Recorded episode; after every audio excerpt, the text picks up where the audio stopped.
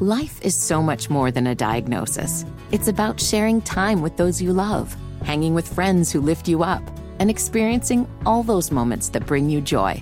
All hits, no skips. Learn more about Kisqali Ribociclib 200 milligrams at kisqali.com and talk to your doctor to see if Kisqali is right for you.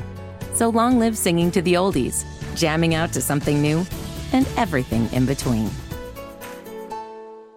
I will actually ask somebody who probably knows uh, British slang a lot better than I uh, do, and that's Jessica Charman, who joins us on the Bodyworks Plus guest hotline. So, so Scott Arfield said that we are uh, bang on as a, a duo. That that's a good thing, I hope. Yes.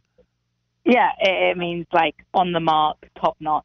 So it was nice to hear that from him. Even though I don't, I'll be honest with you, Will, I find his accent a little bit difficult to understand. So I must imagine you struggle very much. It's um, you know, I I feel like it it it kind of has a. Uh, when I when I think about when I drink scotch, it's like it just it's you gotta like you know you gotta work through it almost. It, it's it's it it takes it takes a little bit to get through it. I understand it. I don't. So you're doing better than me. uh, in terms of uh, what we saw on Saturday, uh, I think you could say that that performance was bang on. Uh, definitely, with you th- and you thinking about uh, Charlotte FC defeating the defending champions for the second year in a row. They're now three zero all time against the defending champions. Uh, what was different about the way they played than the last time we saw them in MLS play? I think the biggest thing is that they set the tone in the match. Uh, a lot of the time we've had criticism this season when it comes to Bank of America Stadium of Charlotte FC not taking advantage of playing at home and enabling the opposition to come in and set the tone. You can't do that at home. It felt in this match nobody cared who LAFC was. Nobody cared about their reputation or about their history or about the big name stars they had on their side. It was Charlotte FC playing at home, and they were determined to dictate the pace, and they did that.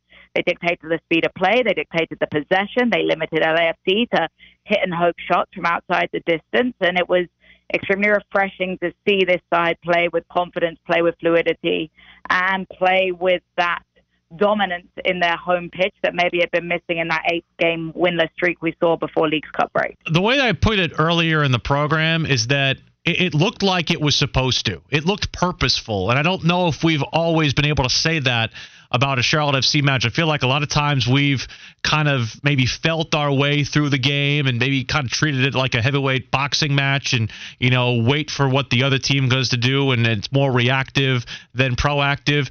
Charlotte had intentions to dictate the terms, do it their way and and make it happen and I think that's something that is at least part of this new midfield renaissance. I think, I think Charlotte FC right, wrong, or indifferent, got a lot of criticism from people with the moves they made during the summer transfer window. We haven't necessarily seen Uronen yet, which I think we'll, we'll see. We saw him a little bit at the end of the game on uh, on Saturday. Uh, more, more, colorful than I think we'd uh, we'd like to see him, though, uh, based on uh, some of the things that happened at the end of the game. But uh, we've seen Diarra, we've seen Arfield, and, and we've seen a lot of these new players kind of come in. I think we're seeing what they're trying to do now with this midfield. It's much more differently than I feel like the game model looked at the beginning of the season. Yeah, you're right. There's definitely a sense of purpose. There's a sense of understanding the game model, and I was really impressed with the chemistry that we saw between players. It felt like they had naturally connected even without game minutes. You look at Diarra connecting with Nathan Byrne, and the two of them tandem defending was really impressive. In the attacking side of the ball, Diarra and Swiderski linking up, and it seems like there are players now that are on the same wavelength, and that's so important even if you haven't had time to build the chemistry through repetition, if you identify the game in the same way, if you have similar stylistic features, then you see the success come into play on the pitch. And I think the experience that we brought to the table, along with players that are clearly in the prime of their career, they're not they're not you know dying professionals at the end of their careers, but they're also not youngsters that maybe don't have the experience in big moments. It feels like the right combination on the pitch there, and I'm really excited to see how these players can develop, considering this was just the first glimpse of them in MLS action. I want to stop down a little bit on Carroll because I, I think he obviously gets a lot of the deserved attention because of the DP status, and and I'm not necessarily here to talk about you know the stuff involving you know Serie A, but I, I feel like we've gotten ourselves to the point where you know we're beyond talking about him needing good service. I think he's kind of taken the bull by the horns himself uh, and kind of tried to I don't want to say demand the ball in better areas, but I think you know a lot of times we've seen him carry it a lot more, which I think is is something that might be also a tweak to what uh, the responsibilities Christian Lattanzio asked of him too, because you know he was a very integral part in setting up both those goals. I know that he didn't get the assist on the first one because apparently it took a deflection, but it, it does seem to me that that he's become more impactful uh, because it's not just him, you know, waiting in the wings to try and wait to, to ping a ball home yeah, you need to get your best players on the ball, right? And it also helped that Charlotte FC had so much possession. And when you have that much possession, you're going to see key players getting more on the ball. Unfortunately, in a lot of matches where Charlotte FC struggled to get Karol Swiderski involved, they had struggled to even possess the ball meaningfully. We saw an increased passing accuracy. We saw an increased possession percentage in this match, which helped Karol get involved more. He has a freedom on the pitch. It felt like in this match he wasn't kind of told, hey, you have to be a number nine, you have to be in and around the box. It also helped he had support of other players filling the box as well. I look at those moments from Diakhaté again, where he entered the 18 yard box. When you know you've got other players drifting into those areas, then you don't feel like you have to be so fixed in that positional awareness. So it was good to see Karol. I also think that we saw a change in his body language in a lot of ways. He seemed very positive in this match. He seemed very supportive of his teammates, and that was great to see because, as we have seen, sometimes he's received some criticism for his body language in matches. It felt like he really wanted to be there and was really excited for the involvement that he had in this match. We've said a lot of times before games, we've talked with Jessica Charman uh, on the radio play by play team with Charlotte FC with me as we get ready for Wednesday against Orlando. It seems like, from a responsibility standpoint, that Christian Lattanzio has kind of taken some of the uh, the locks off of the midfield, in that you know he basically is given kind of free reign uh, for Derrick uh, Brandt and uh, Ashley to kind of go wherever they feel like they can to impact the game, whether it's Derrick going on the high press, whether it's Brandt uh, getting forward in the attack on offense. Uh, it, it seems to me like there's a lot less quote unquote responsibility on their shoulders from a you know a marking standpoint and he's allowed them to be a lot more free in the game how has that helped Charlotte FC's fluidity well, first, I think you have to give praise to Adilson and Malanda and uh, Privett for allowing that to happen. Andrew Privett playing that stepping in role has enabled there to be more fluidity and more uh, freedom for the midfield because they feel like they've got safe lock in and behind. We saw Adilson Malanda with one of the best performances of his career with his timing playing on a yellow card as well. And when you have that behind you as a midfield, you feel a little bit less tentative about going forward.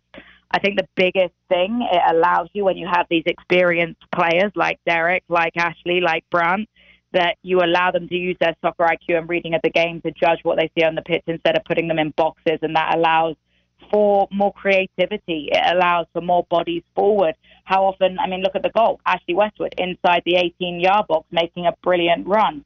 I'm not sure we would have seen that happen as much in the last few games of MLS that we saw before League Cup break because he was in a far more rigid positioning. When you allow that freedom and you allow players to have their own creativity, you're going to see good things happen because they can truly understand the game. They can see it. They're on the pitch playing it. If you rely too much on rigid positioning and rigid you know, uh, formation, then you're not going to enable the flexibility you need in a match. We'll see Orlando City on Wednesday. It has been a while since we've seen them. We beat them in the round of 32 in the U.S. Open Cup back on the 9th of May. Also got uh, a road victory against them on the 18th of March. Uh, since then, they've gotten some pretty uh, favorable results, including last weekend against a 10 man St. Louis City outfit, which is the top of the table team in the Western Conference. So both uh, the top two teams in the West went down on Saturday. And Orlando is a very interesting squad. We've played some, some peculiar matches with them, some weird stuff has happened. Uh, how does your tinge on the rest of the season kind of get impacted by the way we look on Wednesday. Because if you win this game Wednesday, you get two games basically in your uh, in your craw against the top three teams in other sides of the conference. You're feeling pretty good from Charlotte's perspective, and potentially also back in the playoff hunt.